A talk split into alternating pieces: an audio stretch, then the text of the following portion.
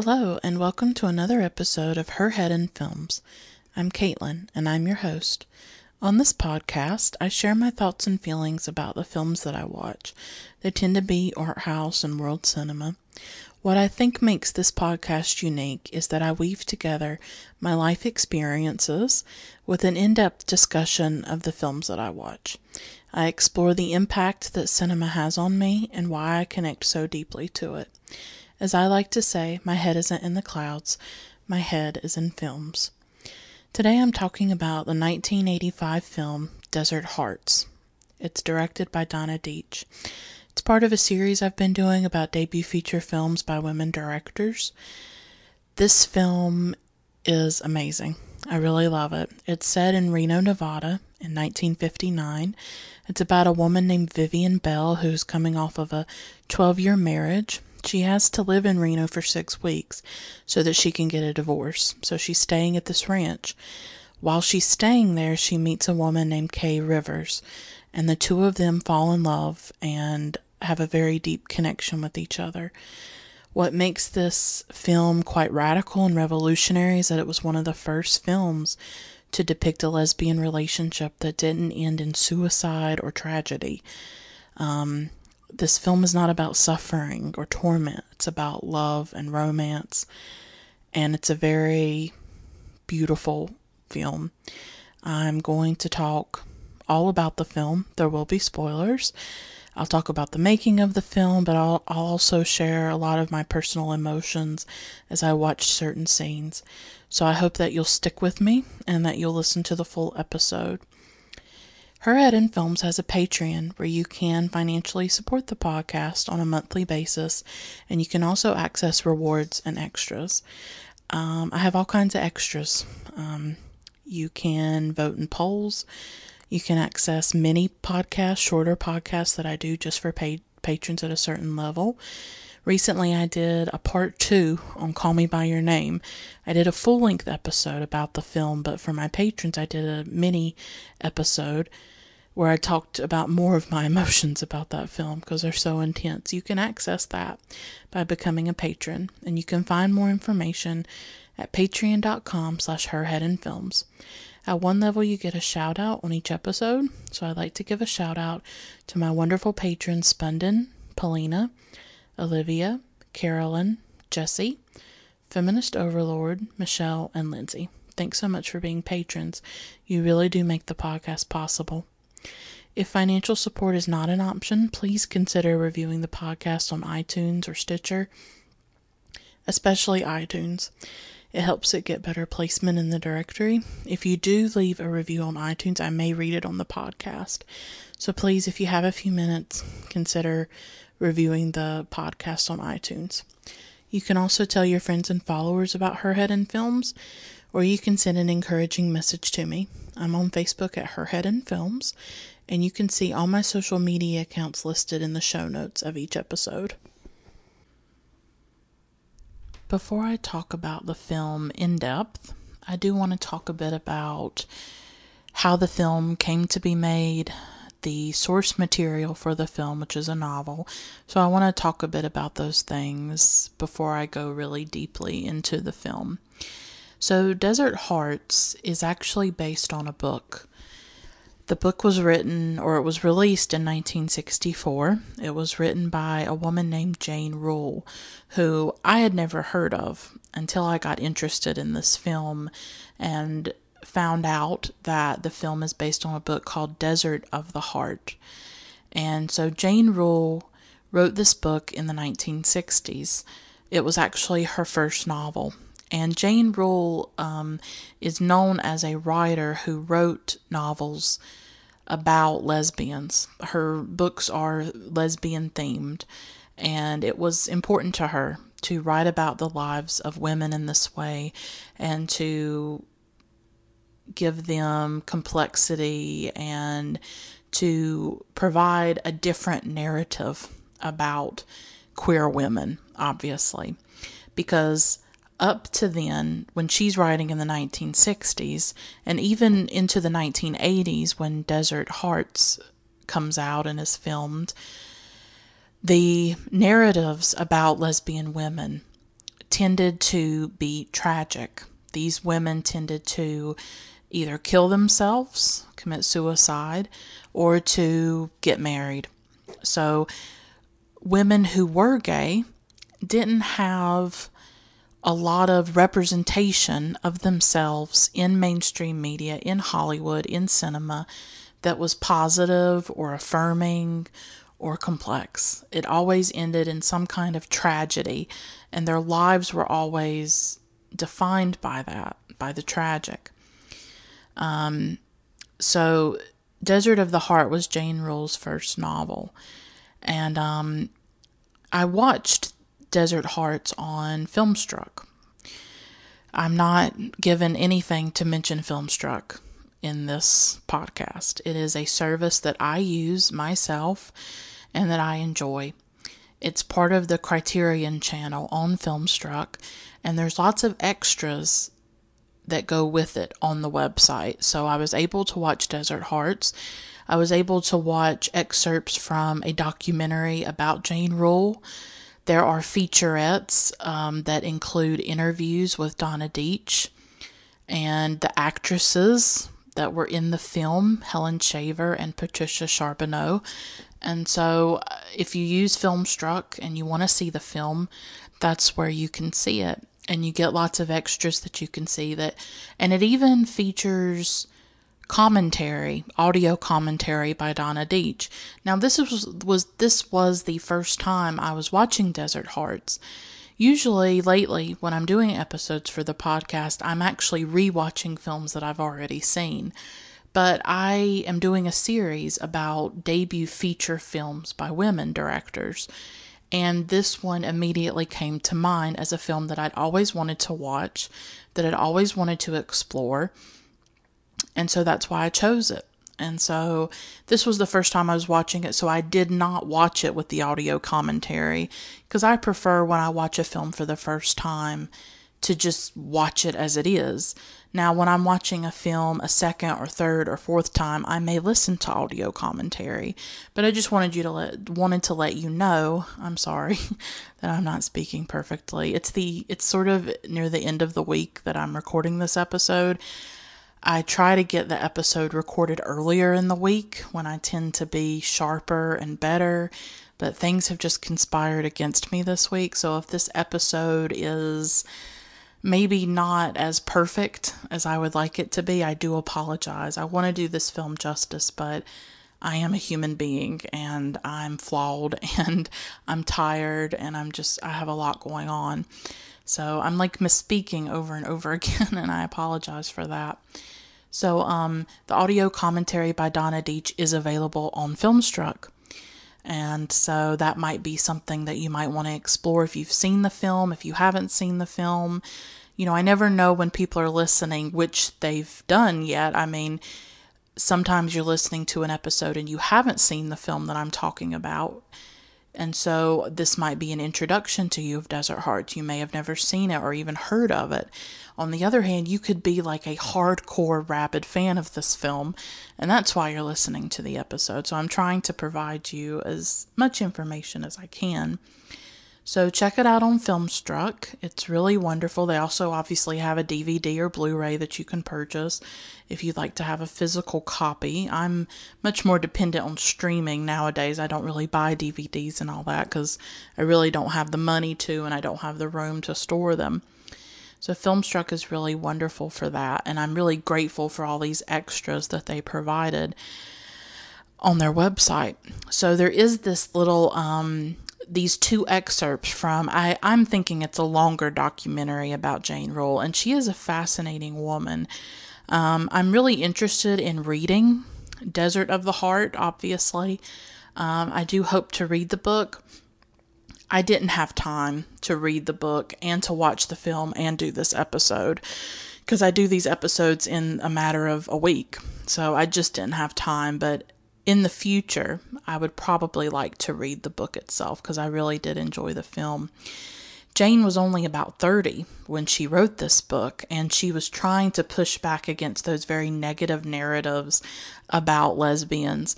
When the book was published in 1964, in Canada and in the United States. It was a really controversial book because of the subject matter, obviously, that it is about two lesbian women.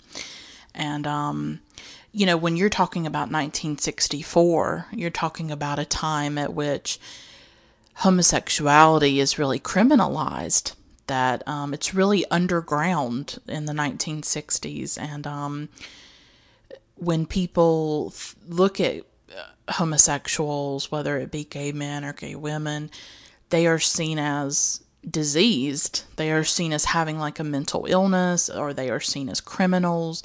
They are seen as abnormal and wrong. Obviously, we are still encountering these views. They haven't magically gone away. I think a lot of people think because it's 2018 that we don't live in a homophobic world anymore. And yes, is it better than it was in the 1960s or even the 1990s or 80s? Yes, things have gotten better in some regards. But as I've said in other episodes, because this podcast, I want to use it as a platform to talk about all kinds of stories. And I try to spotlight queer stories as much as I can. I've talked about Blue Is the Warmest Color. I've talked about Moonlight Barry Jenkins's film. I've talked about Call Me By Your Name, and now I'm talking about Desert Hearts. So these are important stories to me. They are necessary stories and they need to be told. And I want to keep focusing on films like this. So this is really important to me. But I've said it in other episodes. Just because we have gay marriage does not mean homophobia all of a sudden doesn't exist that is not the only barometer by which we should measure the progress of the queer community. There is still great deals of homelessness, of um, discrimination, of um, poverty, and, and things that go along with being queer, especially for people of color, especially people living in more rural areas or in the South. There is violence, there is discrimination, there is hatred and bigotry. There are people that feel like they can't come out to their parents or to their family. There's a really great documentary called Kiki, and it's on Hulu. That's where I watched it recently, and it's about the ball culture in New York City. In like, I think it was made in 2016. It's a documentary, and it focuses on queer youth of color, and it, and and there are transgender people that they talk about as well. So you know, we know that trans women and trans women of color are murdered at very high rates. So we're talking about life and death issues still that to be gay or to be queer or to be transgender is still very dangerous and difficult and comes with all kinds of issues. And Kiki puts a spotlight on that. It shows um, the homelessness, the discrimination, and and everything that a lot of queer youth go through right now. So we've not gotten there yet. I think a lot of people think we have because we have gay marriage. Well, obviously, that's more for, you know, like affluent, usually white gay people. You know, that is what they are more interested in. And we need to be talking about discrimination in, in trying to get a job or housing or just different things that queer queer um, people, often queer people of color, are going through. So um, I just wanted to mention that. Um, so yes, were the 1960s difficult? Yes, the homosexuality was criminalized and all kinds of things. Um, so it was actually pretty amazing. I think that Jane Rule wrote this book at that time, and it was her debut um, novel. Um, she was very wary about selling the rights to this book to Hollywood because she knew Hollywood's track record with queer characters that they either ended up committing suicide or getting married or something like that. So she was very wary at first. But Donna Deitch, who was really impacted by this book, she reached out to Jane. She went and visited her at her home um, up to this point, Donna Deitch had only made documentaries or short documentaries. Um, she this was her debut feature film, uh, debut fiction feature film. Um, so she showed Jane some of the movies she had made up to then, and Jane agreed that Donna could use the book as a source material to make her own film. um, she was okay with that. And so, actually, the characters' names are changed. So, if you do read the book, and I sort of read like a page, I sort of started it, and um, the names are different. In the film, it's Vivian Bell and Kay Rivers, and in the book, they have very different names. They've changed some of the subplots and the different characters, and so they have used the book as sort of source material, but they've made the story their own and really focused in on the things that they wanted to focus on. Um, Natalie Cooper was the screenwriter, so what makes this film really extraordinary, I think, is that it's a film about women by women. That women are so much a part of this film, whether it's a screenwriter with Natalie Cooper or director with Donna Deitch. And Donna, um, she raised all the money for this film. So she was producer, she was director. Um, it took her years, it took her like six years to get the money. And even when she was making the film, she did not have a distribution deal in line for it. That came later. So this was a labor of love for her. She she did so much to get this film made. And um so, and I did want to talk a moment about uh, Donna Deitch. And um, this was her debut feature film. And um, it's it's an amazing, uh, wonderful debut feature film, I think. And um, she worked really hard to get it made. Um, it premiered at Telluride and Sundance. I think it won an award at Sundance. And um, since then, she has directed uh, some other things. She's mainly been in television. Um, Oprah Winfrey, we all know Oprah, right? Um, she saw Desert Hearts and was really impressed by it.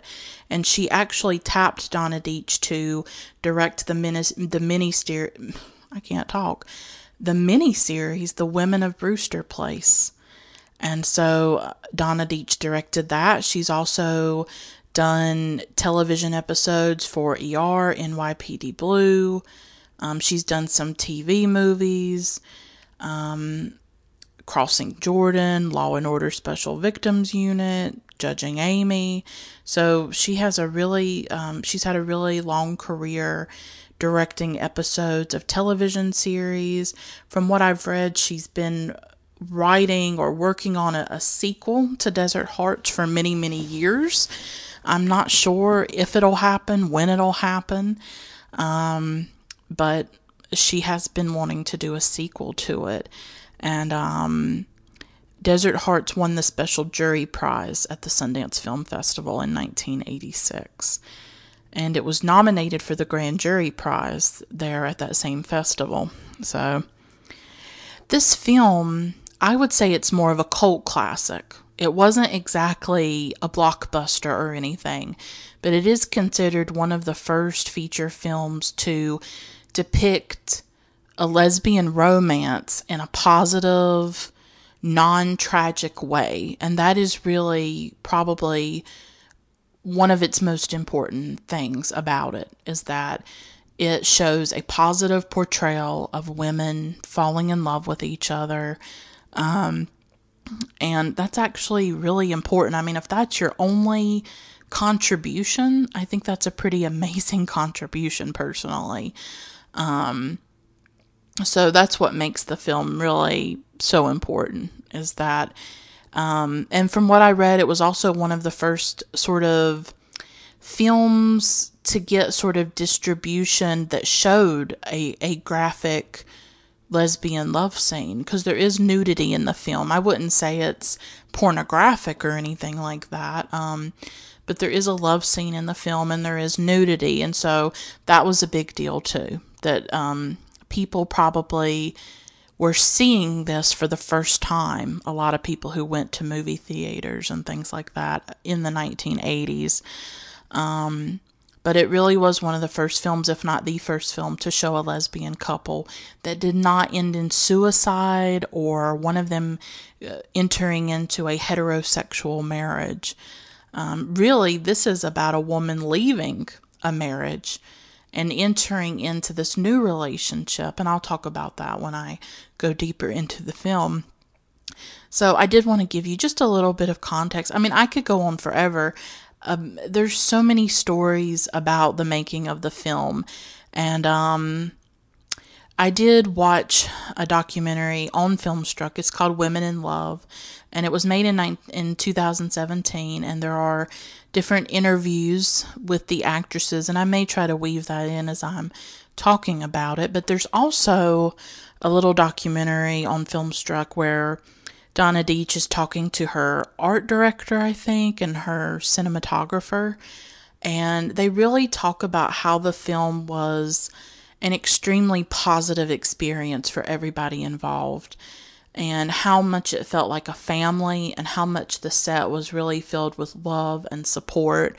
It was really interesting to learn about the different sets and um, they actually found an empty casino or an empty hotel or something that had had a casino in it. And um, they were able to rent it out to direct the film in it. And there's just so many beautiful sets and locations for this film. And because um, it's set in Reno, Nevada in 1959. And, um, but they just talk about how the experience of the film was so magical.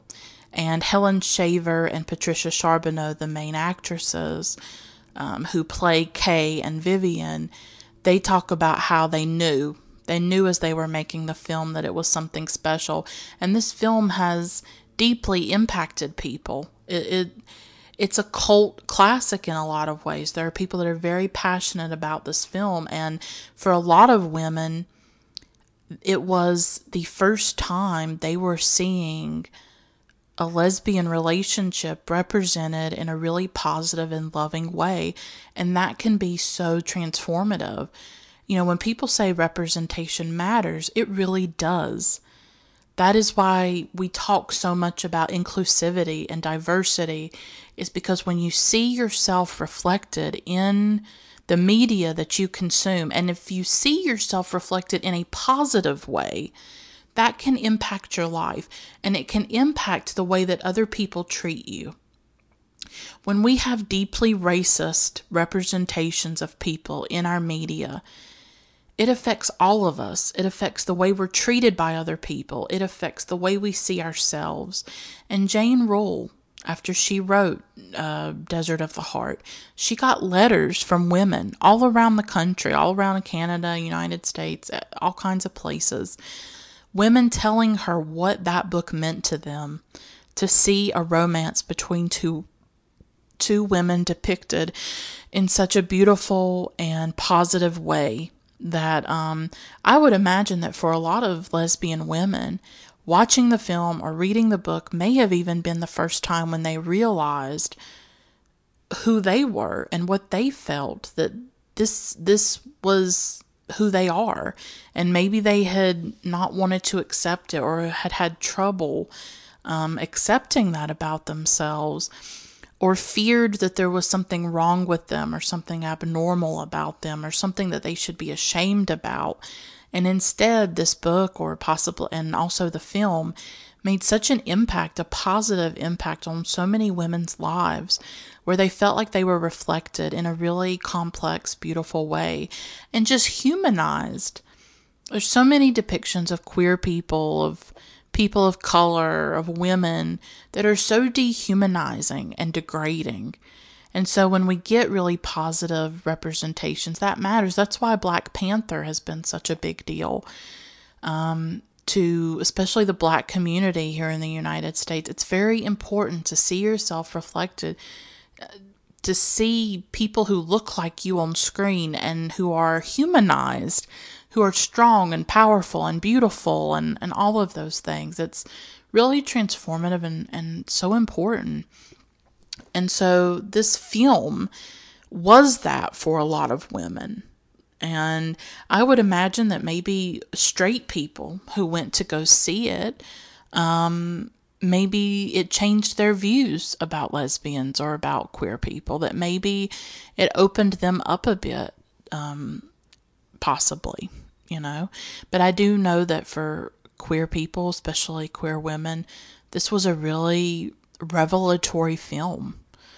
And um, so that is a big accomplishment. And I'm really glad that the, the, the Criterion Collection has put a spotlight on the film again. I mean, it came out in 1986.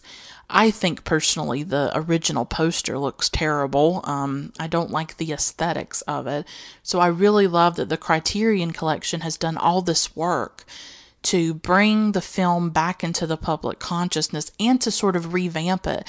They have a beautiful poster for it that is so dreamy and has these beautiful blues and greens and and they have provided these interviews and these extras and, and all of that and I love that they've done that. And the Criterion Collection is great at stuff like that. They can take these little films that people have forgotten about or that or that hasn't gotten more mainstream attention and they can put it back out there and get people interested in it and give it a better look and and just more beautiful and um I'm someone like I really like film posters. Like I, I just and I really love Criterion Collections film posters. They do a really great job with the look of a film and they do the DVDs and they do the images for it. It's always just stellar and really beautiful and I love that they they gave an update, an updated look to this film and gave it really the treatment that I think it deserves. And so we're I'm very I'm very thankful to the Criterion collection for getting this film out there again, getting people talking about it, giving it the prestige that I definitely think that it deserves. So now I'm going to talk more deeply about the film, about my feelings about it, about why I think it's so special. Obviously, if I did not like it or if I didn't think it was good, I wouldn't talk about it on the podcast. I try to only talk about films that I really feel a personal connection to or I feel impacted by in some way. And I definitely felt that with this film. I have to say, I really loved this film. Sometimes you'll see a trailer for a film, or you'll read the description, or something like that, and you'll get this these high expectations for the film, and you'll watch it, and it doesn't really live up to it. This film absolutely lived up to my expectations, and I think really exceeded it. And I would like to give a shout out to the person that actually got me interested in the film, and that's Carolyn Petit and she is a really wonderful person. She's part of the Feminist Frequency team, and she's one of the hosts on their podcast, Feminist Frequency Radio. And she actually gave me a very kind shout out in one of the episodes, which I really appreciate. And um, she has just been an amazing support to me as I have done this podcast. And um, I really thank her for that. So if she's listening, um, I have to mention her because she writes so beautifully about cinema.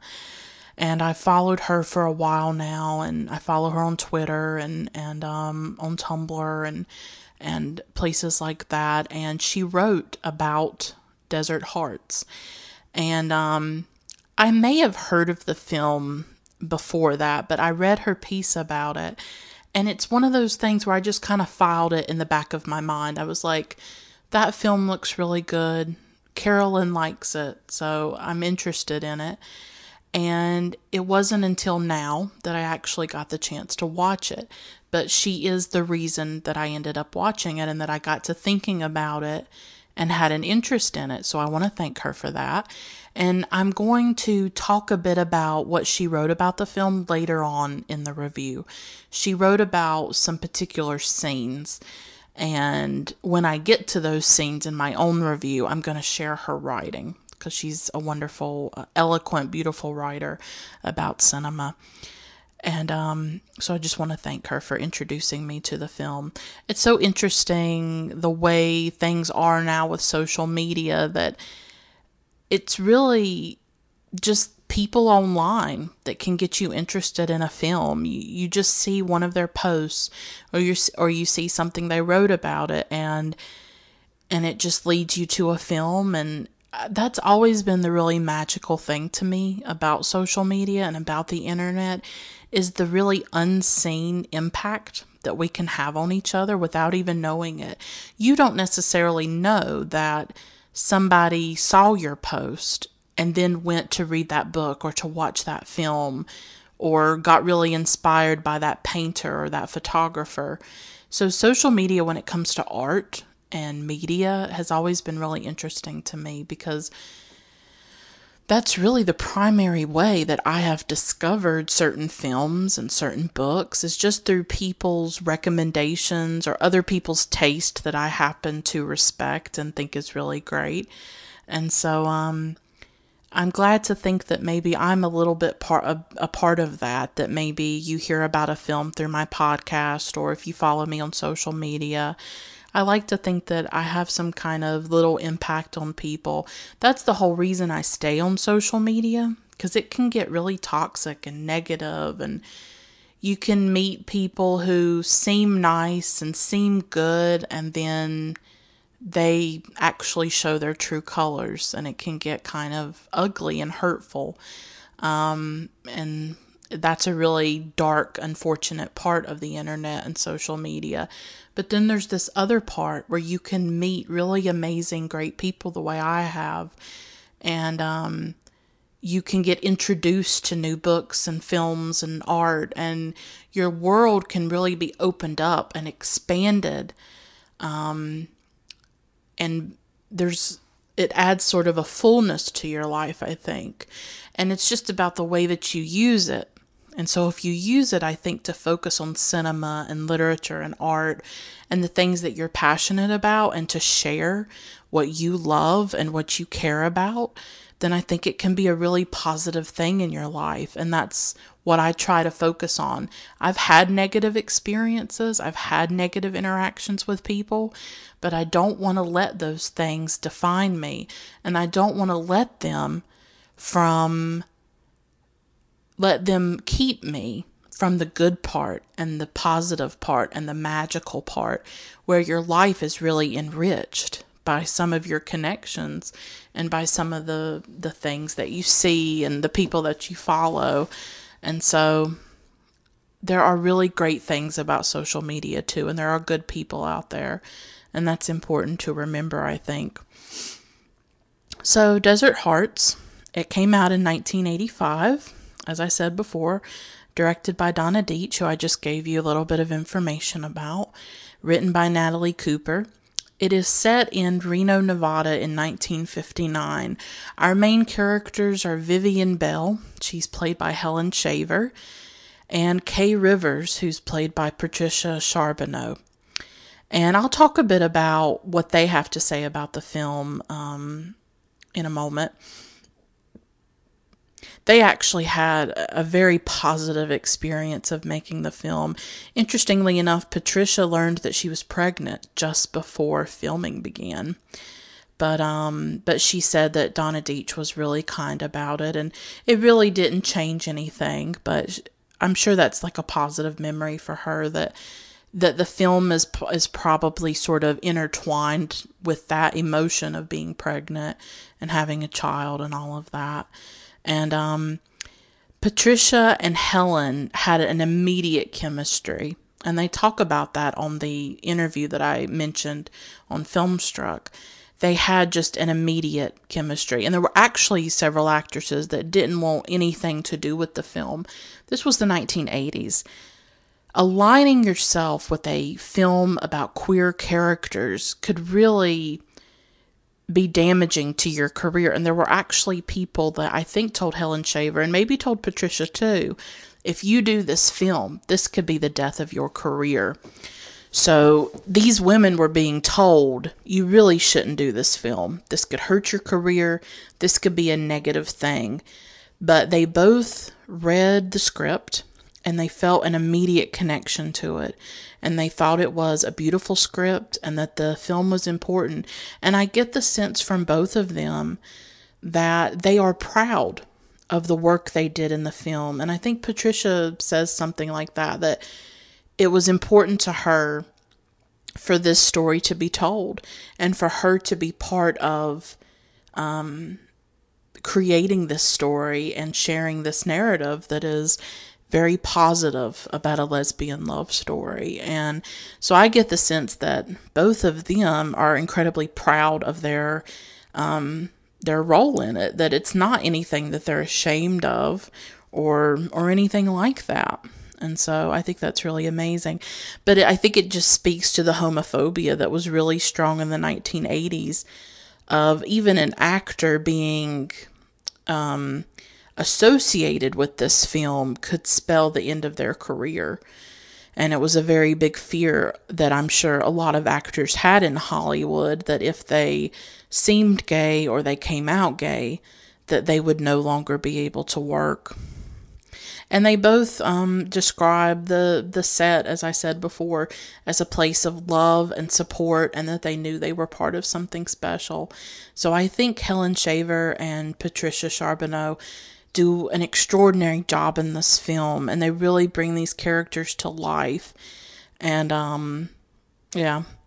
So the film, I knew I was going to love this film as soon as it started because this film everything about this film is beautiful from the set locations to the actresses to the fashion. I love the fashion in this film, but the music is just stunning.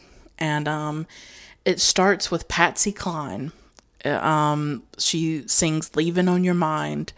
And I knew I was going to love this film because I am a country girl and I love country music and I love Patsy Cline. Um, I adore her.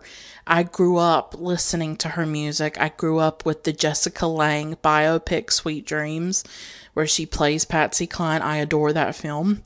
My mom and I, we watched it so much when I was younger, you know, when it came on television. And um, that's just one of those films that we've always loved. And um, yeah, I love I just adore Patsy Cline. So I knew that I was going to love this film as soon as it started playing the Patsy Cline. And the film is filled with really great country western music. I mean, when you think of country music, you tend to think more of the South, right? You know, uh, Tennessee, Alabama, uh, Mississippi. You know, you tend to think of that region for country music but there's the western part of it, country western. And so in Reno, Nevada, where the film is set in 1959, it it brings out that western look and that western music. Um, so we have Patsy Cline and Kitty Wells and even some Elvis Presley songs. So the soundtrack is just beautiful and it perfectly captures, I think, that moment in time, that setting of Reno, Nevada in 1959.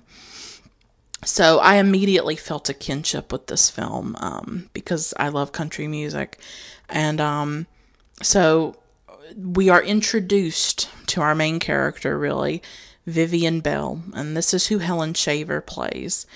And um, she's blonde, she's petite, she is pretty, very beautiful, very well dressed. We see her coming off a train in Reno, and um, we can immediately tell that she's sort of prim and proper and um, sort of reserved too. And Helen Shaver, in her interview, talks about how she constructed Vivian as a character and um and it's so fascinating. I actually love to watch interviews with actors because I'm just fascinated by their process and the things that they do. But um Helen Shaver actually worked with the makeup person and the costume person, and they really created an arc for this character, for the way that she wanted the character to develop. And she wanted her hair and her clothes and the way she walked to reflect who this character was. And she said that she imagined Vivian, uh, who is a professor at Columbia University. She's 35 years old. She's an English professor at Columbia University. She's come to Reno, Nevada in 1959 to get a divorce. She's been married for 12 years. And what people would do in the 1950s, I guess, or even before then, Nevada was a place where you could get a quickie divorce. You had to go and be a resident there for six weeks, though. You had to live there for six weeks, and then you could get a quick divorce. And so that's what Vivian is doing. She's going there. She's going to live on this ranch with other women who are there for the same exact purposes as her. So they're living there for six weeks so that they can get that divorce. And so the movie takes place over the course of these six weeks. And um, so Vivian, because she's a professor, she is just this highly intellectual person. And it reminded me of my previous episode about Losing Ground by Kathleen Collins just just like Desert Hearts, that's a film about a philosophy professor, and she's this very intellectual woman. She's very within her head. And Vivian is really similar to the character Sarah Rogers in Losing Ground. Um, she's very intellectual, and Helen Shaver imagined her in that way. She saw her as someone who was cut off from the neck down, she says. So she gave her this very stiff, erect posture. And she's very sort of wooden in a way, the way she walks, the way she moves her body. And that was something that I immediately noticed. So, how extraordinary on the part of Helen Shaver to think about Vivian in that way. And it just shows you what goes into creating a character for a film, is to even think about little things like that. And she said that um, over the course of the film, she thought about how Vivian would change and transform, and her hair changes, and the way she dresses eventually changes. And I'll talk about that as I talk talk more. So um, I just wanted to talk about that for a moment because I just thought it was really fascinating. So Vivian is just this very reserved character. But I think she's reserved. I, I think she's trying to protect herself. I think she's in a really raw and vulnerable time of her life. She's coming out of a 12 year marriage that has failed. Um, she's 35 years old in the 1950s. I think we forget that back then it was very different for women. Although Vivian is quite extraordinary in that she is a professor, she is this very professional career woman. When we think of the 1950s, we tend to think of women more as stay at home wives, you know, as housewives. And here she is at a college, at a university. So she is this extraordinary woman in many ways. But she's also, and I think she even vocalizes it at one time, she's scared of being alone for the rest of her life. She's a woman in her 30s. She's going to be a divorced woman in her 30s. And back then, that was probably like the seal of death for a woman's life oh, you're divorced, oh, you're 35 and unmarried. You know, this whole idea that you're going to become this spinster and, and this old maid, right? Um, and it's something that I think still looms over women uh, that they are unlovable as they get older, you know. And um, she's from New York City, obviously, because the Columbia University connection. And um, so it's so interesting the way we meet these two characters because it illustrates how different they are. So when we meet Vivian, she's coming off the train, she's very prim and proper, and then we meet Kay Rivers. And so at the train station, a woman named Frances is there to pick up Vivian. Frances runs the ranch that Vivian's going to be staying at during the course of the six weeks. And Kay is sort of Frances's sort of like a daughter. Frances had been involved with Kay's father for a while and until he died. And so even though Kay is not her daughter and they have no sort of blood connection, I think she does feel um, like a mother possibly to Kay in some way, although they have a really complicated, tumultuous relationship. So Frances is driving Vivian back to the ranch, and all of a sudden, here comes this car. It just appears in this cloud of smoke and noise. Um, she's loud, she's um, feisty, she's sort of dangerous because all of a sudden she's driving backwards on this road, and um, she's in reverse while they're going um, in the regular way. And so um, she's in the lane beside of them. And so she's this very daring, outgoing um, person. Like as soon as you see Kay, you just know this is a woman with life and energy and verve. She's very vibrant and vivacious and um I think you immediately sort of fall in love with Kay. She's just this full of energy and life. Um, but she's wild. She's very wild and the complete opposite of Vivian in so many ways. Um, Kay works at a casino. So we also see, I think, a class difference in this film that it's not just about two women who fall in love who are kind of opposite, but they're also in different classes and they're different ages too. Kay is only 25 while Vivian is 35. But Kay works at a casino. Kay doesn't have any kind of career. Um, I think she would be considered more working class, while Vivian would be considered part of sort of the more professional class. Um, they come from very different worlds.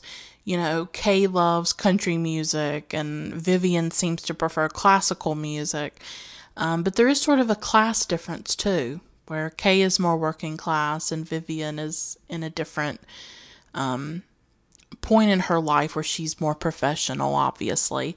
And she's been in this marriage for 12 years, and it seems like it was a marriage that was really shallow in a lot of ways, that it was more about appearances and about who you knew. And it seems like for a long time, Vivian has been trying to um, put on this face, maybe, and to pretend to be someone that she isn't. And she's not an authentic person, she's not open in that way, she's very closed off. Whereas Kay just sort of immediately comes off warm and accessible and authentic. Kay doesn't care as much. Kay doesn't care what people think of her. I mean, maybe she does inside. She certainly struggles, I think. Um, at one time, we're told that she was kicked out of college for, for doing unnatural acts. So Kay is actually open about her sexuality. People in Kay's life know that she sleeps with women. She doesn't try to hide that she sleeps with women. Um, she is in the world as she is. She's not trying to change herself. She's not trying to hide herself. She's not ashamed of who she is. Whereas Vivian is much more closed off. She's much more reserved and protected. She's she's vulnerable. She's raw her marriage has fallen apart. She doesn't know what's going to happen in her life. So I'm not judging Vivian. I'm just saying that these characters are very different. And the the film does a wonderful job of setting that up of how they are different. Um, so yeah. I mean, there's one scene where Vivian goes to Kay's cottage because Kay lives on like a cottage on the ranch that Frances runs. And um, Kay likes to do pottery. She likes to sculpt and things like that. So she's very artistic. Again, that's another difference between them. Vivian is this very intellectual person. Kay is much more emotional and artistic and creative. And um, so Vivian goes there, and there's a woman in Kay's bed. And Kay doesn't try to hide it. She doesn't try to, like, um, you know, shut her bedroom door. So I think that's actually a really liberating part of this film that here is homosexuality, here is a queer woman, and she's not trying to hide it from anybody. She's not acting like she has anything to be ashamed of. Um, she's open about it, she owns it. Um, even though people judge her for it and say things, that's something else that's sort of interesting about the film is the way that it deals with homophobia. It doesn't show homophobia as something really explosive or demonstrative. You know, there's not a bunch of people with pitchforks showing up at Kay's home and you know what I mean? She's not being put in prison for being gay, but people make comments about it. Frances cannot accept it she hates that Kay is gay. Um, people make comments here and there, and they can be really denigrating things and they denigrate Kay to Vivian. You know, they tell Vivian, oh, you know, she's queer or and I think one time Frances says something like, Oh, Kay isn't up to the level of someone like you, somebody of your caliber. That's what she says to Vivian. So even Frances, who sees Kay as almost like a daughter or a child to her, um, even she denigrates um, Kay in front of Vivian. So the homophobia in the film is much more subtle and I would argue more believable in that way. That nobody's going and beating Kay up for being gay, but they're not treating her right. They're not seeing her as human. They are not supporting her. They're they're saying mean things about her at times and little snide comments. And so sometimes that's how homophobia manifests is that it's not always these big moments or these big violent that that happens too. You know, people who are gay who have been beaten up, they have been killed, they have been you know, they've gone through violence and things like that, but it can manifest in other ways too. But I do love the way that Kay is open about it. And she's not afraid to show who she is. She's very authentic. She's very true to herself. That's important to Kay. I get the sense. She loves her. She seems to love herself, to accept herself in a way that Vivian is not able to. That Vivian is, as she starts to fall in love with Kay, she's kind of scared of it in a way. She doesn't know what to do. But of course, Kay is very empathetic towards her and doesn't judge her. But you can tell that Kay is sort of immediately drawn to Vivian, that there is this um, attraction that she feels to this woman. Um, and yeah, you can just immediately tell that, like the way that Kay looks at Vivian. She just has this sort of light in her eyes and the way that she smiles. And um and they and they talk now and then and spend some time together. Kay drives Vivian to see the divorce lawyer. And we find out then that Vivian does not have children, so this will obviously make the divorce easier for her.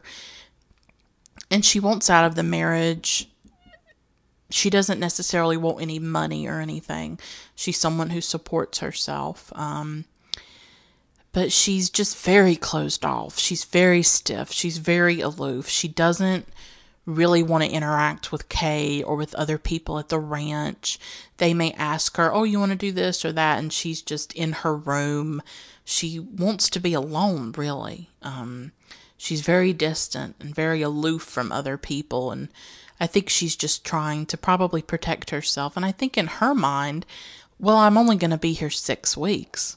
I don't really need to connect to anybody or get involved with anyone because her life is in New York City. Her life is not in Reno, Nevada.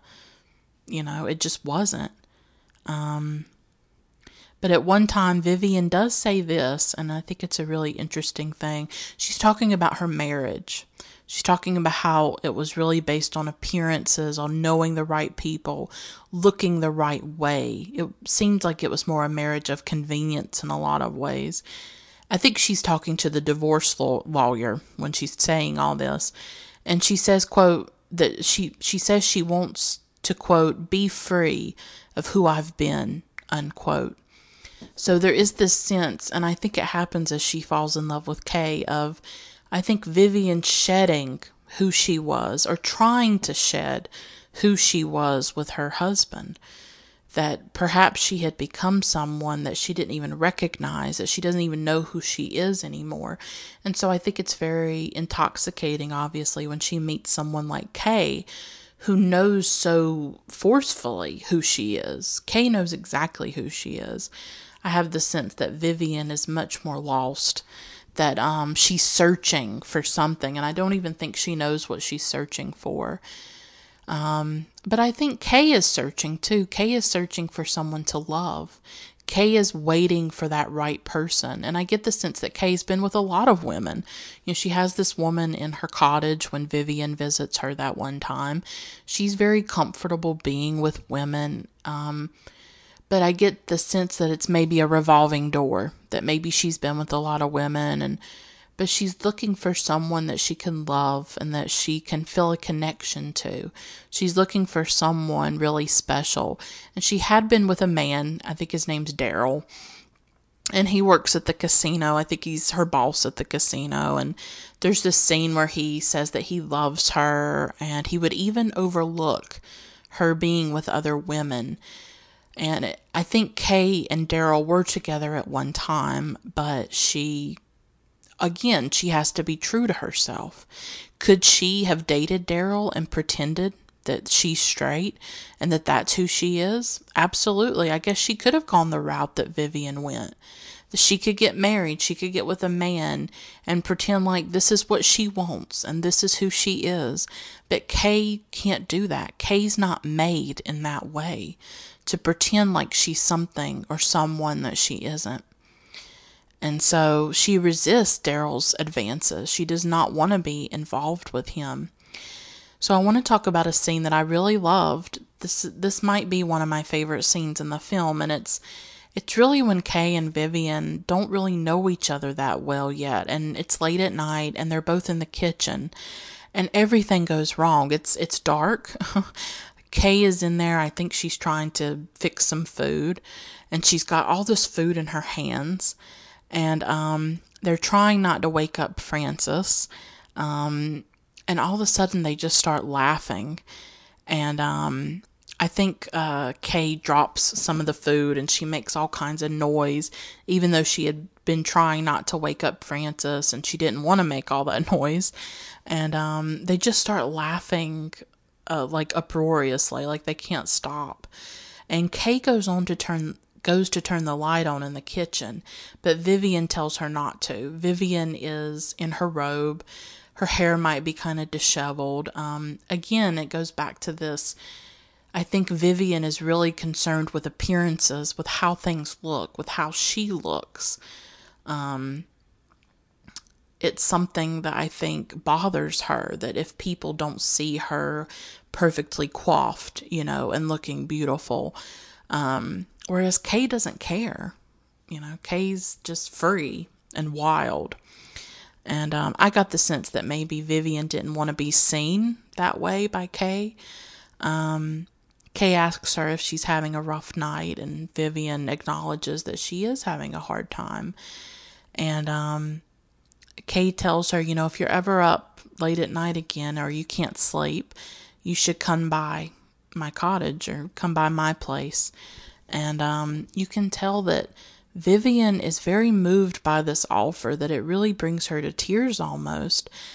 The way that Kay reaches out to her, um, and something that occurred to me in this scene, like it just hit me like a lightning bolt in this moment, is that this whole film so far up to this point, Vivian has been so aloof and so distant, and she hasn't been particularly polite or nice she's been kind of abrasive. she's been unlikable, right? And as women, that's the worst thing we can be, right? Is unlikable. God forbid we not be sweet and have a smile on our face all the time. God forbid we struggle or we be messy or we not be happy go lucky at all times. Um, so you can tell Vivian is just in a point in her life where she's struggling. She's trying to get this divorce. She's living in Reno, Nevada for six weeks. She's having a hard time. She's having a rough night. But even with all of that, with Vivian being very distant and aloof, Kay still tries to make a connection with her. She doesn't let Vivian's rebuffs or Vivian's harshness, possibly, stop her it's like she's completely undeterred. And it occurred to me that so many people don't do that.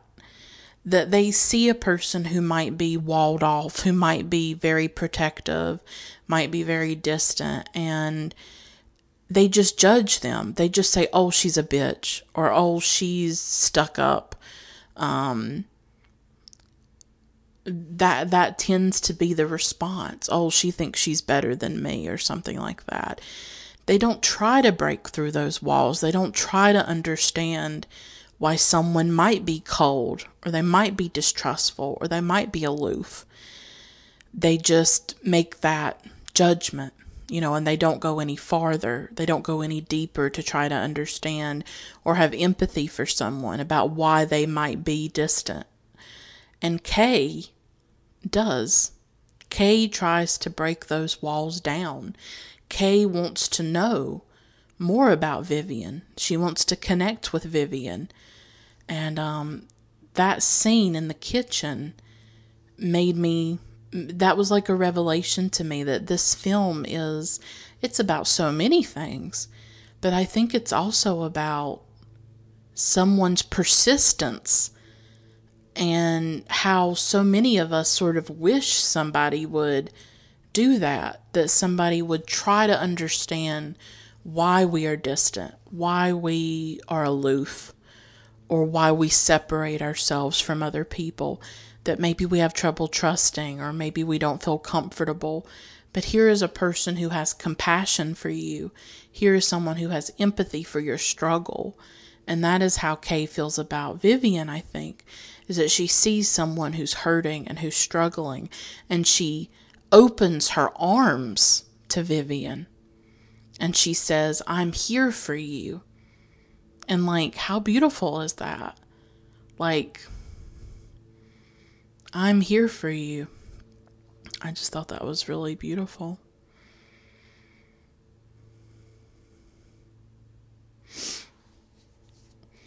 And the scene is sort of broken up when Frances um, wakes up and she calls to Kay, and Kay goes to her. And Frances is a really complicated woman. At times, she's so loving towards Kay and she seems to care about her, but at other times, she's really vicious and hurtful towards Kay. And I could never fully understand or make out that relationship, but it was really toxic, I think, in a way, the way that Frances treated Kay. And, um, but in that scene, we do learn that Kay is looking for someone that she can have a lasting relationship with, that she's looking for the right person. And that becomes really apparent. And we realize that Kay is really in love with Vivian in this really nice scene where Kay is in the bathtub with her friend Silver. And um, I love the way women in this film interact with each other. Um, they have such an immediate intimacy and connection and tenderness for each other. I mean, here are two grown women in a bathtub together, but it's completely platonic. It's it's not sexual at all. It's just two friends hanging out. And um this is the first time that Kay really confesses the way that she feels about about Vivian and she says that when she wants to smile she just says Vivian's name. And um, I thought that was such a beautiful way to to describe what she feels is that every time she wants to smile she says Vivian's name. And so you can tell that Kay is really starting to develop um, feelings and powerful emotions for Vivian. And even though these women are very different and they're opposite, as I talked about earlier, they're really opposites in every possible way. From their careers, you know, their classes, um, they even down to their clothes they're very different you know vivian wears dress suits and skirts and she's very prim i think and proper in some of her fashion while kay wears jeans and cut off shorts and cowboy boots and loose fitting shirts and um so they're so different but i think kay really brings vivian out of herself and i think she sort of changes vivian over the course of the film. And she even persuades Vivian at one point to buy more sort of country western sort of clothing. And there is a scene in the film where they're out shopping for clothes and um, Vivian tries on sort of a country western shirt and she has pants on and um, I just I love that aspect of the film that these characters are really changing, but uh, Vivian in particular is changing. And I obviously don't think that she expected that. She was just going to go to Reno, get this divorce in six weeks, and then I think she was going to go back to her life at Columbia University, and that was just going to be the end of it. And I don't think she thought there were any other possibilities for her life. And when Kay comes into her life, those new possibilities are opened up to her. And that's really what Kay, I think, represents. So, Kay's friend Silver is getting married and she has this engagement party. And Vivian sort of reluctantly goes to it. At first, she wasn't going to go, but then she ends up going.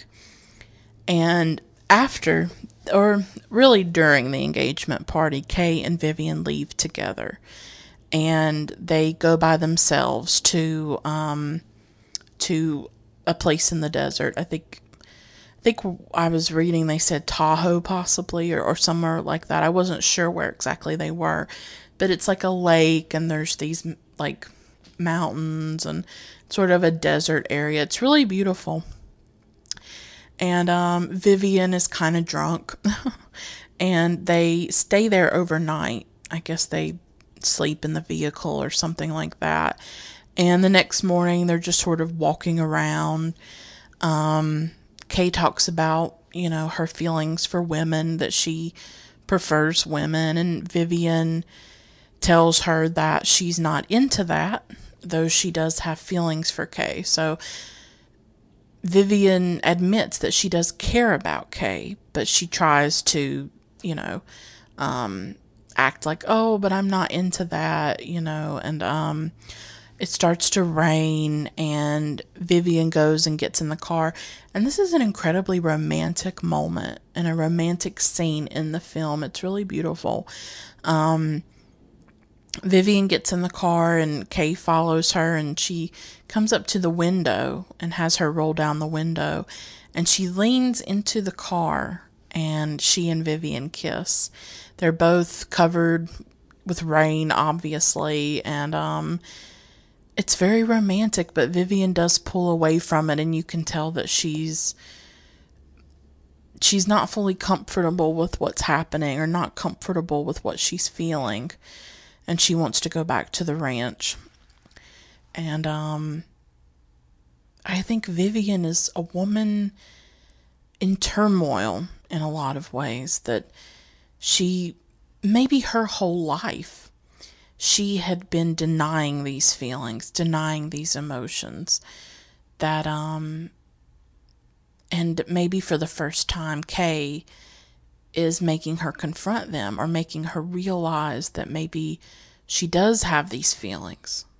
And um, I'm not sure Vivian knows how to handle it, really. She hasn't come to that place where she can admit it, I think.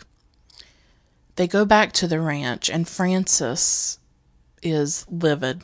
She thinks that they've been out together, that I guess Vivian has seduced Kay or or something like that, but she definitely thinks that something has happened between the two of them and she's livid about it. Um she thinks that they've slept together probably. Um and she says these strange things. She really looks down on them. Says that at least she is normal. So again, her attacking Kay and Kay's sexuality and she has Vivian's bags packed. She wants Vivian to leave the ranch, and Vivian does. She goes to a hotel, and then there's this confrontation between Frances and Kay, and Kay says that she's going to move out. Um, she tells Frances that Frances wants things without loving them. I thought that was a really powerful line. Um, Frances is, seems to be really possessive of Kay, that even though she judges Kay and her lifestyle, she is trying to hold on to Kay. She doesn't want to let Kay go. She doesn't want to share Kay with other people. Um, she's very possessive, but then she seems to be really ashamed of Kay at the same time. So it's this really complicated relationship that I myself could not fully understand. Like, if you're so ashamed of Kay, then why do you care? You know, I, I didn't fully understand it at times.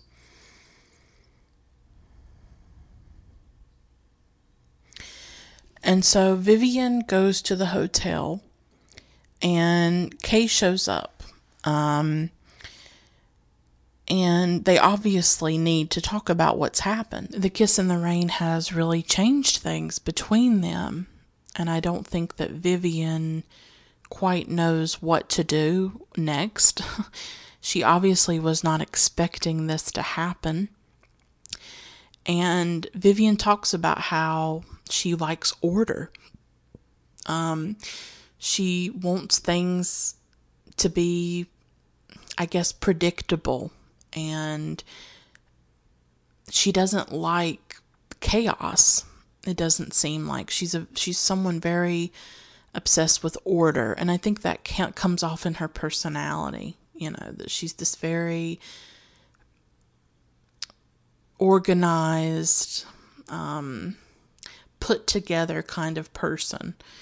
I'm not finding the right word for it, but um, and Kay is really the opposite of order. And I got to thinking more about this. Kay is disorder. And if you think about it, really, desire and attraction are disorder. They are um, a form of disorder because they're chaotic. Desire really disrupts our lives and it can leave us reeling. It can make us come undone because you're exposed to another person. You are revealed. You are um, naked and vulnerable to another person through desire, through trying to open yourself up to love and to connection with another person. Um, it can make us come undone. It can bring chaos and disruption into our lives. And so I think Vivian is struggling with that. She's struggling with the way that her desire for Kay is really disrupting her life. It's changing her life in so many ways. And so Vivian just, I don't think she knows how to handle it. And of course, Kay is open to it. Kay doesn't care she's going to go after what she wants. Kay is not reserved. Kay is not shy about anything. And so Kay gets into Vivian's bed and she's naked. and Vivian walks in and there's Kay naked in her bed. um, and there's this push and pull really between the two of them. And it's been there throughout the film, but it's in this scene too. Vivian says that she wants Kay to leave, but Kay says that that that's not really what Vivian wants. You know, Vivian is really denying what she feels. Um, and so Carolyn, who I mentioned earlier, Carolyn Petit, she I think gives a really brilliant commentary about this scene because I think in some ways people could see it as Kay maybe bullying Vivian or forcing Vivian into something that Vivian doesn't really want. There is, I guess, an interpretation for the scene in that for the scene in that way. Um, but I didn't see it that way, and Carolyn obviously didn't see it that way either. And she, I think, puts it in a really great way and is also talking about something even deeper. And so she writes, quote, to be hounded and pestered by the wrong person is awful. It's miserable. It's unacceptable. But some of us have learned to be so afraid, to have so little confidence, and so much fear and doubt that we may need the right person to nudge us a bit, to help us overcome our deep insecurities. This requires that the other person operate from a place of empathy that they not just be concerned about fulfilling their own wants or needs, but that they genuinely want to help the other person too. Unquote. And I love that. And, and I think it connects to what I said earlier about that scene um, where I realized that that Kay was opening herself to Vivian, that she was welcoming Vivian, that even though Vivian was not reciprocating, even though Vivian was sort of walling herself off, Kay was trying to break through those walls. And in this scene, I think that's what Kay is trying to do. She's trying to break through those walls that Vivian has created. She's trying to say, You know that you want this. You've kissed me, right? Vivian, throughout the film, has indicated that she is attracted to Kay. Kay's not forcing Vivian to do anything. She is having trouble accepting how she feels about Kay. And of course, Kay is being very gentle with her and accepting, but she's also forcing her to confront these feelings, right? That's what's happening she's saying that this is what you want. You want to be with me. Um, and so eventually Vivian does give in to that and she surrender. I would say the word is surrender. That she surrenders to Kay. That she finally accepts what she feels. Um, and so, yeah, and there's, yeah, I would say that's it. Now I want to talk about the love scene. This is an important scene. It's really what the film is building towards. And um, as Donna Deitch, excuse me, as Donna Deitch said, I think Donna Deitch said it, or somebody said it in one of the things that I watched. Um, maybe it was one of the actresses, or but they said that the film would not be the same without the love scene. And the actresses knew ahead of time that they would have to do this love scene, that there would be nudity and things like that. Patricia Charbonneau, who plays Kay, she struggled a little bit with the love scene because, as I said before, she found out she was pregnant shortly before filming began. And so she felt, I think, more like she described it like she felt maybe more protective of her body because she was pregnant now. Um, but it's it's an intimate scene and but it was filmed so respectfully. From what I heard, it was just Donna and maybe two other people who were present when they did the scene. I think they shot it over maybe the course of one day. They did shoot it at the end really. It was one of the last scenes that they shot. Um, and when I was watching this scene, I just thought what occurred to me as I watched it was the absence of the male gaze. That this is a love scene between two women that really is not about using it as titillation it's not about exploiting it or turning it into pornography. It is about the deep emotional and physical connection between Kay and Vivian. And Helen Shaver and Patricia Charbonneau do a beautiful job in the scene. We don't see a lot. It's certainly not like the love scene, for instance, in Blue is the Warmest Color, which I talked about in my review.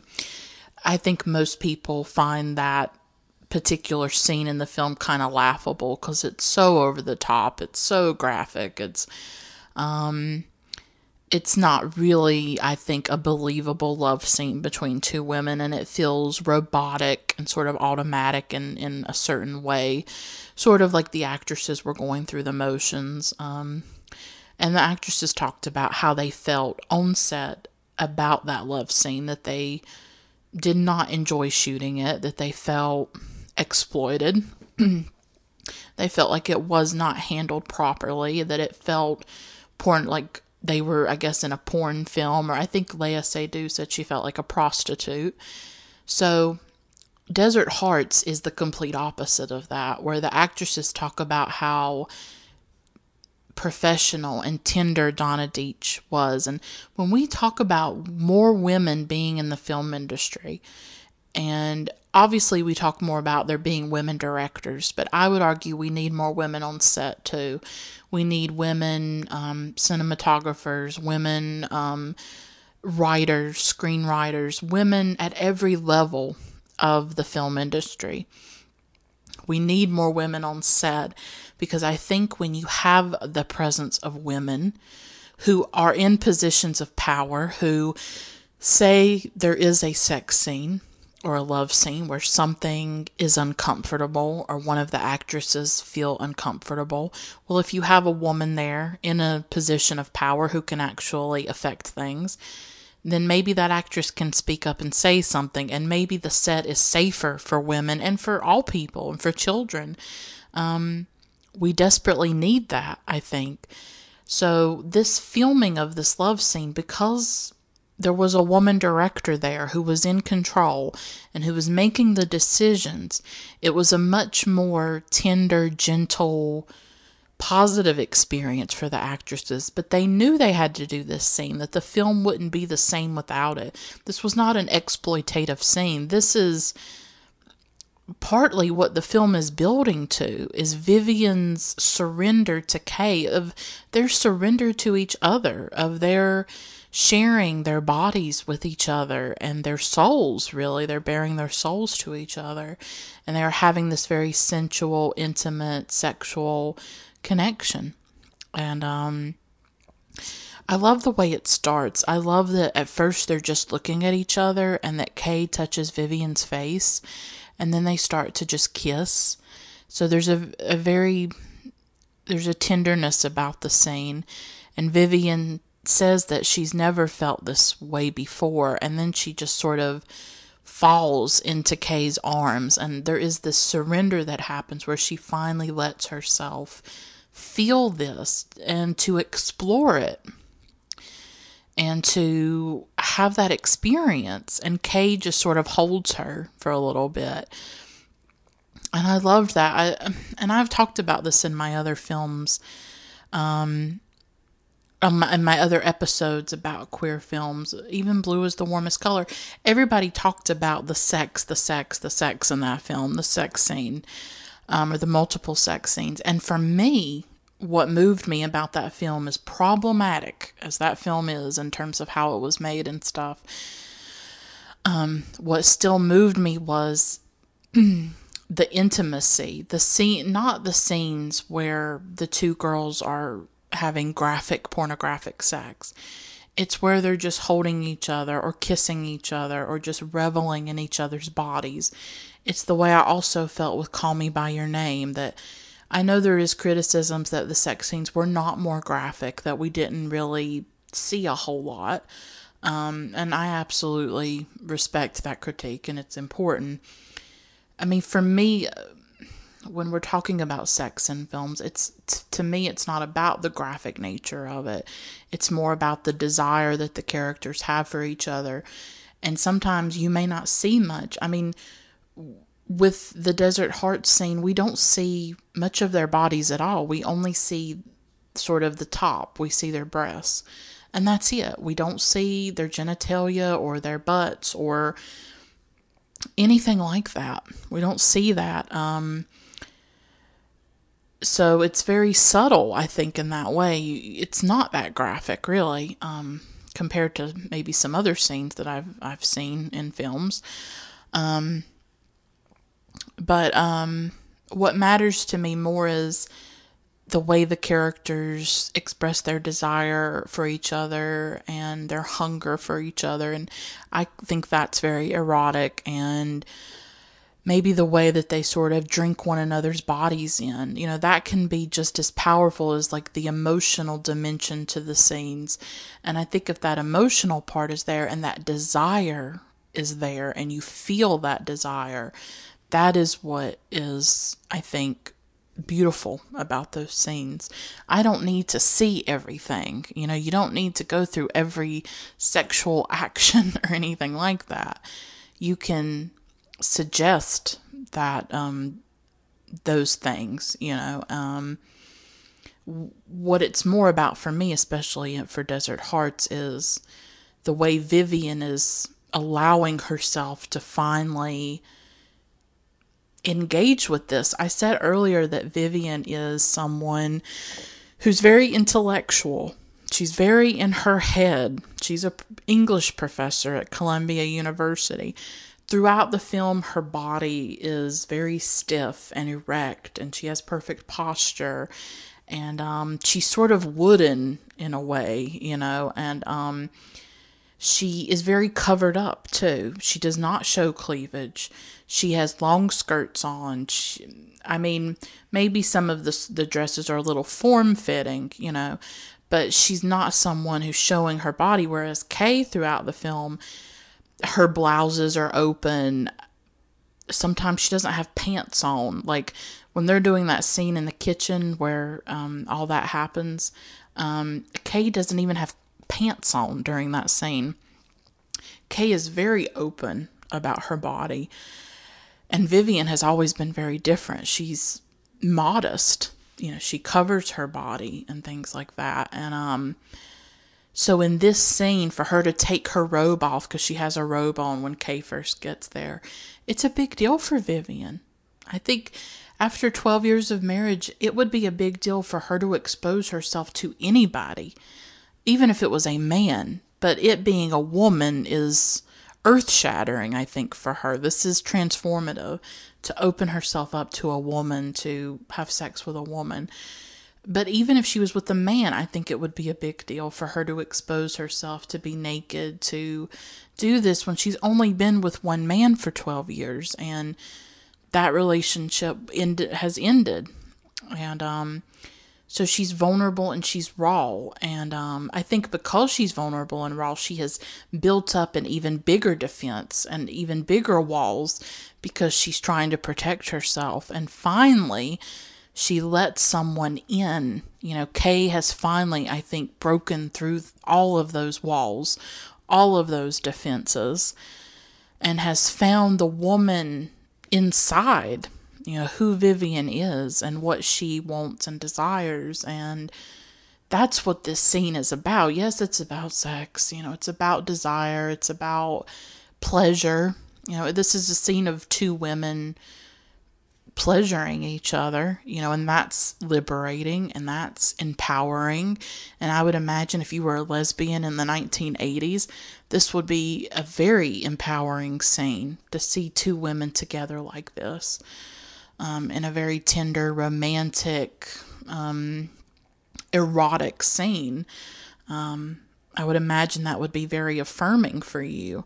But there's an emotional dimension to the scene too, which is Vivian finally opening up to Kay, letting Kay in, um, admitting her desire for Kay, and actually acting on it and participating in in this, you know, in this act. Um, you can tell that she's still scared and unsure, though, even after the love scene. Um, what else? I'm looking at my notes. Oh, yeah, I wanted to talk a bit more about Donna Deitch.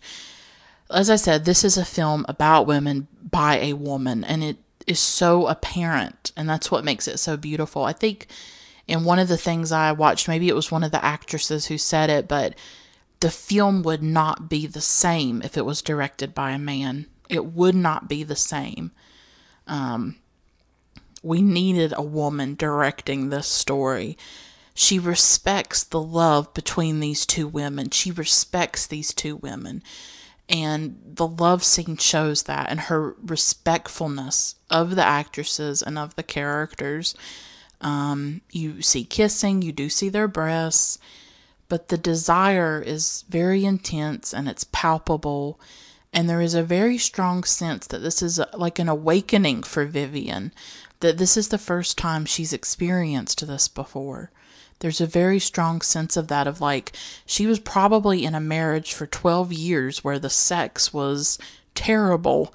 Um, where, I mean, this is a huge, huge problem in terms of heterosexual relationships between men and women where women do not feel empowered to ask for pleasure.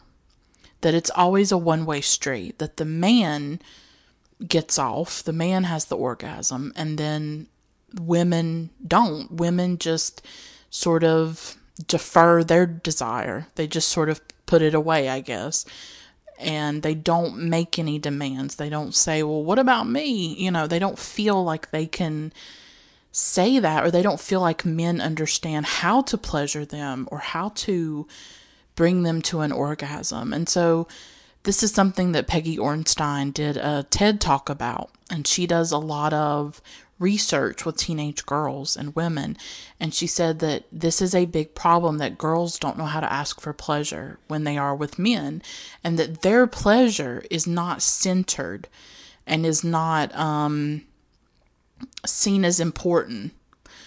And so I think it's really powerful and um, and important in this scene that this is about two women taking pleasure in each other's bodies and that both of them it is giving it is equal it is a partnership here you know that their pleasure each of their pleasure matters you know that it's not just one of them or the other right it's equal and it's balanced and um I'm just looking at my notes. Yeah. What I lost my train of thought for a moment. Yeah. What I was trying to say is that she was probably in a relationship for 12 years where her pleasure was not centered. This is this was 1959 and I'm talking in 2018. Women still when they are in heterosexual relationships do not feel like their pleasure matters or their climax matters. And that makes me sad. I just think that's heartbreaking, really. I, I really do. I think it's terrible. So she's probably in this marriage where he doesn't give a damn what she feels when it comes to sex. That it's probably all about him and his desire. And um and who knows if her entire life she'd ever had any kind of sexual experience like this where she felt satisfied, where she felt pleasure. Um, I mean, there are women that can go very a very long time in their lives before they have that. So to be with Kay, it seems to me, is much more of an awakening for her, and I would imagine um, a really powerful experience of pleasure and desire and um, satisfaction and and um, it feels like an awakening to me. You know, it just feels like she just seems different afterwards. But she is still scared and unsure, and she feels very exposed.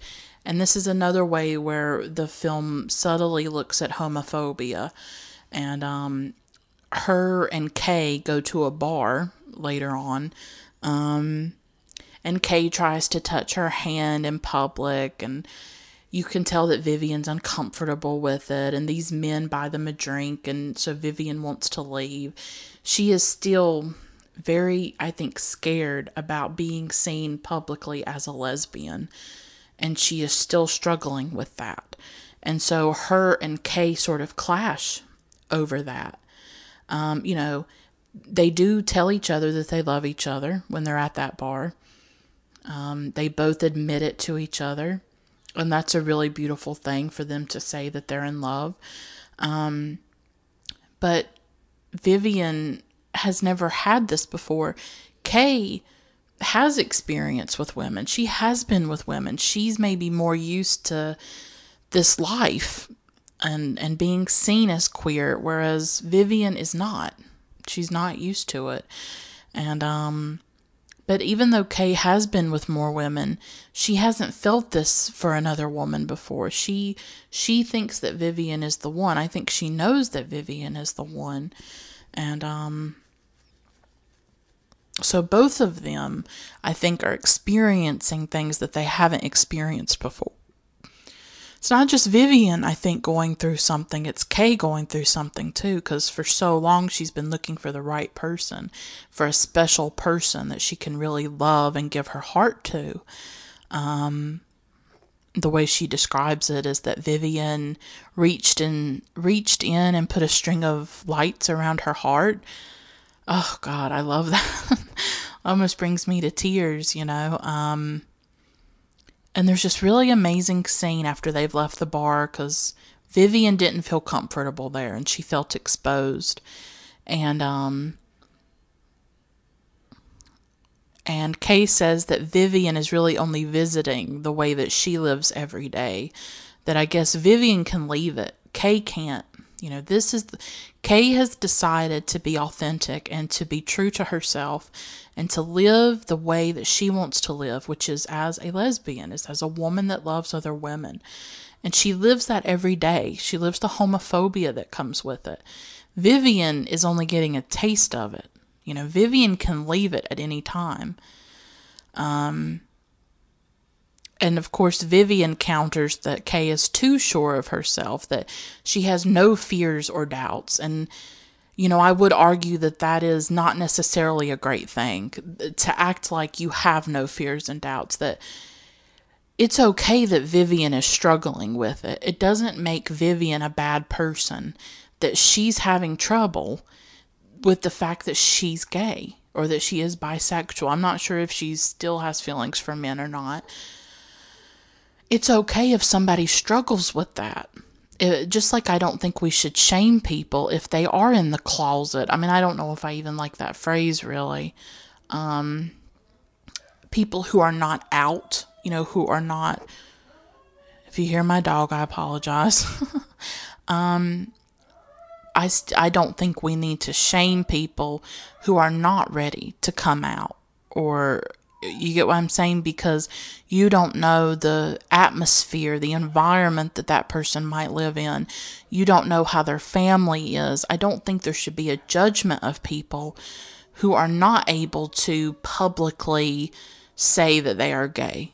I mean, that's just my opinion, and other people may disagree with it, but I think we need to have a little bit of empathy that we all have different experiences, that we're not all living in a city, a liberal, progressive city environment. I come from the country. I live in a rural area in the South where there's still a lot of homophobia and anti gay sentiment, just like there's anti immigrant sentiment all kinds of things here. It's not a perfect place it's also not as one dimensional as it tends to get portrayed. You know, this is this is a complex area just like every other region of the country is complex. You can't generalize and you should not stereotype. I get really frustrated with that even though I am from the south, I am from a really rural area. I still don't like stereotypes and dehumanization of any group, of any group in this country. Um, every place is complex. It really is. But I don't think that we need to have judgment for people that might not be able to come out and might not be able to be public about their sexuality. It depends on a lot of different circumstances. So Vivian is very human in that she has fears and she has doubts and she's struggling with them. Not all of us can be Kay. Not all of us can be confident about ourselves and and all of that. Of course, that could be like a little bit of a performance that Kay's putting on too, where she feels like she has to be that way. I don't know. But um but Kay says that she doesn't want to let the world change her. You know, she's open and confident about her sexuality. She doesn't seem to care what people think, but that doesn't mean that it's easy for her. Just because she has that smile on her fa- her face and she's very confident and she's um, she owns her sexuality and owns who she is, that doesn't mean that she doesn't have to deal with you know terrible homophobia at times and and um, a sense of feeling othered and a, feel, a feeling of marginalization that she has to go through.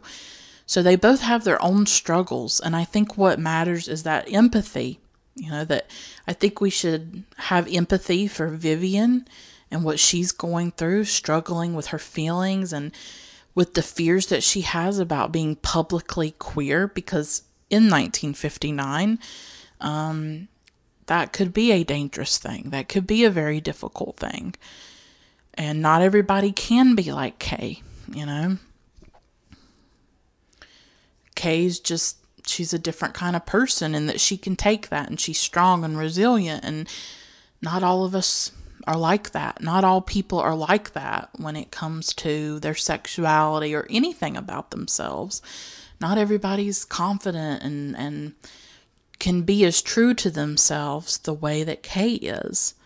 And um, I mean, Kay's still an exceptional person, and I love her as a character, but not everybody's like that. And I think Vivian's struggle is more relatable, and it's more real, and it's more like human. That yeah, you would struggle with this. That you're 35 years old, and maybe you never had this experience or you never realized that this was part of you or that this is how you felt about women, you know. Of course they make up after they have this confrontation, but I thought it was an important scene to to illustrate maybe the different sides of it, you know, for people in the queer community that not everybody is comfortable being open about it and you have to give people time you know, maybe they will get there eventually, but they may not get there at the same speed that you have. And I think that's important too. so Silver does get married and um, at the at the wedding Kay and Frances come back together and they seem to reach some kind of understanding, and there is sort of a, a closure there between the two of them. Frances really just cannot accept Kay's sexuality, but she does care about her. And and we know that. We know Frances cares. She just she has a really weird way of showing it. And I think in that relationship between Kay and Frances, I think it could mirror a lot of relationships that queer people have with their family that sometimes the family may still love them but not fully accept them and it's very complicated and i think that's why some people are scared to come out is because they fear that their mother their grandmother their father their siblings could treat them differently that this switch could be cut off and they would not receive that unconditional love um, that they need and they won't. And um, it, it's hard. It, it's really it's a difficult thing, and I think that Desert Hearts in that relationship between Kay and Frances, even though Frances is not her mother, but Frances is a kind of mother figure, I would argue, a kind of family. Um, that there's just it's really complicated and it's sad. There's it, it's sad in a way that Frances can't accept it. That that it's such a big deal that it's like why does it matter? Why does it matter? I'll never understand, but to Frances it matters. But there does seem to be a closure there. So the ending is really interesting, and the ending is incredibly ambiguous. Um, Vivian's divorce is finalized, so she's ready to head home to New York City, and she tells Kay to go with her, but Kay's not ready to do that. And they're at the train station, which I love that the film ended where it had began or begun. I don't know if I said the right word there. Um, it started with Vivian coming on the train six weeks earlier, getting off the train alone, and now it ends with Vivian returning to the train six weeks later, and yet she's not alone. I mean, that's that is the crux of it for me is it's hard to live in this world and it's hard to be alive at times because one's loneliness can be so terrible and awful. I mean, I'm someone that struggles with loneliness.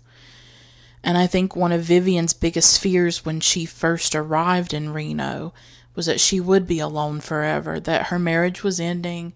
She was 35 years old. Who's going to want to marry a 35 year old divorcee, right? Um, and she said that at one time that she feared being alone forever. Um, and I think all of us fear that. We fear lonely, fear being alone. It's so hard to connect to people. And Vivian is a complicated woman. And she had a lot of defenses up and a lot of walls, and she was protecting her heart that had been broken. And here comes Kay. Here comes this person that opens up all these possibilities. And one of those possibilities is that Vivian won't be alone, that she will now have someone, someone who loves her, someone who cares about her, who sees her for who she is and cares about her. Um, at one time, Vivian says, uh, This is at the end, she's looking at Kane, she says, You deserve, um, what is it? You deserve to live somewhere with or near someone who sees how wonderful you are for exactly who you are. Ugh. I mean, she's looking right at Kay and telling her that. And I think this film is telling women, not just queer women, but especially queer women, you deserve love. And maybe in a way, it's saying we all deserve love through this story. But in particular, it's telling queer women, lesbian women, you deserve to be loved. There's nothing wrong with you. There's nothing for you to be ashamed of. You deserve love just like everybody else does. we all deserve that. We all deserve unconditional love, to be loved for who we are. And I just thought it was really beautiful um, that she said that. And Carolyn Petit, I'll come back to her post. Um, she screenshotted, she did screenshots of that scene, um, and it's so beautiful. And she writes about it at the end of her piece, her exquisite piece on Desert Hearts. And she says, quote, For exactly who you are, that's the really important part. Kay lives in a world that doesn't see her, not really, and that hates her when it does. To a certain extent, so do I. This 1986 film about a lesbian relationship in Reno in 1959 captures the dream of a real connection, of being seen, accepted, loved by someone you really want to see, accept, and love, someone who counts. And it recognizes that some of us have reasons to run, to doubt, to fear, and that we may need someone, the right person, to fight for us someday. Unquote. I think all of us want that connection. All of us are living our lives in search of true, meaningful connection and unconditional love. And not all of us get it. Not all of us can have it. Or we may search for it and never find it. But this film gives us a story where they do find it. That here is Vivian arriving alone. And here she is leaving with this wonderful woman with her and the possibilities that are opened up for them. Neither of them are committing suicide. Neither of them are getting trapped in heterosexual marriages. Neither of them uh, come to any kind of tragic end. That's why the film was so radical and revolutionary and groundbreaking is that it was about a positive romantic love story between two women with a happy ending and also an ambiguous ending. Um, because Vivian steps up on that train and she reaches her hand out to Kay and she asks her to get on with her and you know she says at the at the least she'd like to have 40 more minutes with Kay that Kay could get on um, only until the next stop if she wants and in that moment, both of them have to make a choice, but Kay especially. Now the ball is in Kay's court. This is really fascinating to me because it's a bit of a reversal because the whole time, you know, Kay's been the one pursuing Vivian, and Vivian's been the one who's unsure and insecure and and um, sort of holding back. And now it's Vivian who's reaching out, who's being assertive, who's making possibly the first move here. She's the one saying, Let's be together. Come with me. She is offering this to Kay. And Kay's the one that has to decide what she wants to do. Vivian is open to it now. That's the difference, is that before Vivian was terrified, Vivian was closed off. She had all these walls around her, and now they're gone. And she is herself. She is herself. And she's reaching out her hand to Kay. And she's offering a new life. She's offering love. She's offering connection. She's offering, let's be together. Let's do this. Let's be daring. Let's be crazy. Let's be together. And Kay gets on.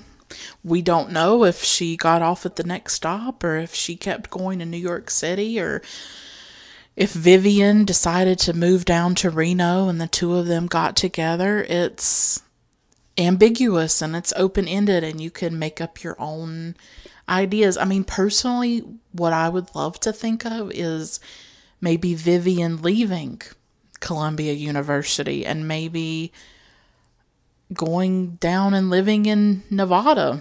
I don't know if they live in Reno, but I don't know if I can imagine Kay in New York City, but maybe it could work.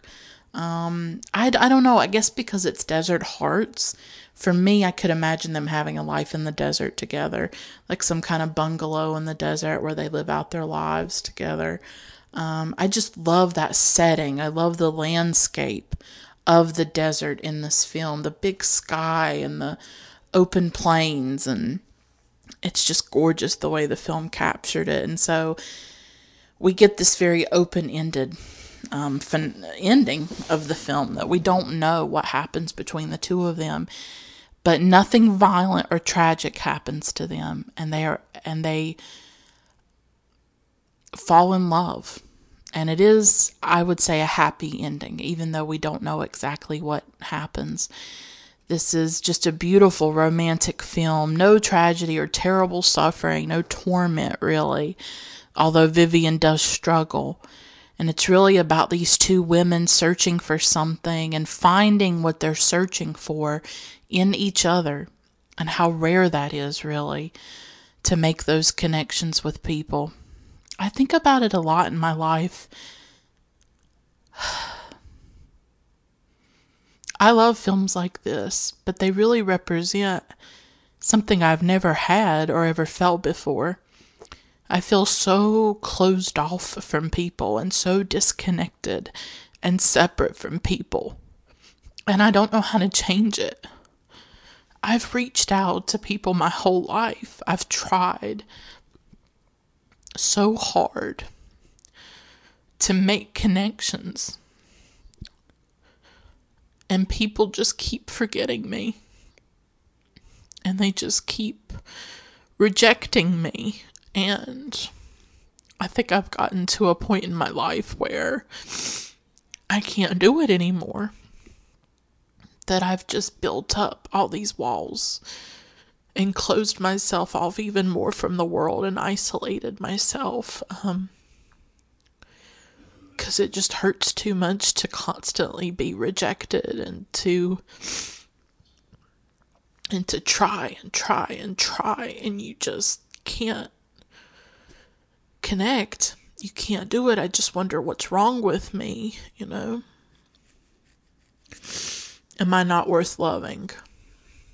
Maybe I'm not lovable, you know? I don't know.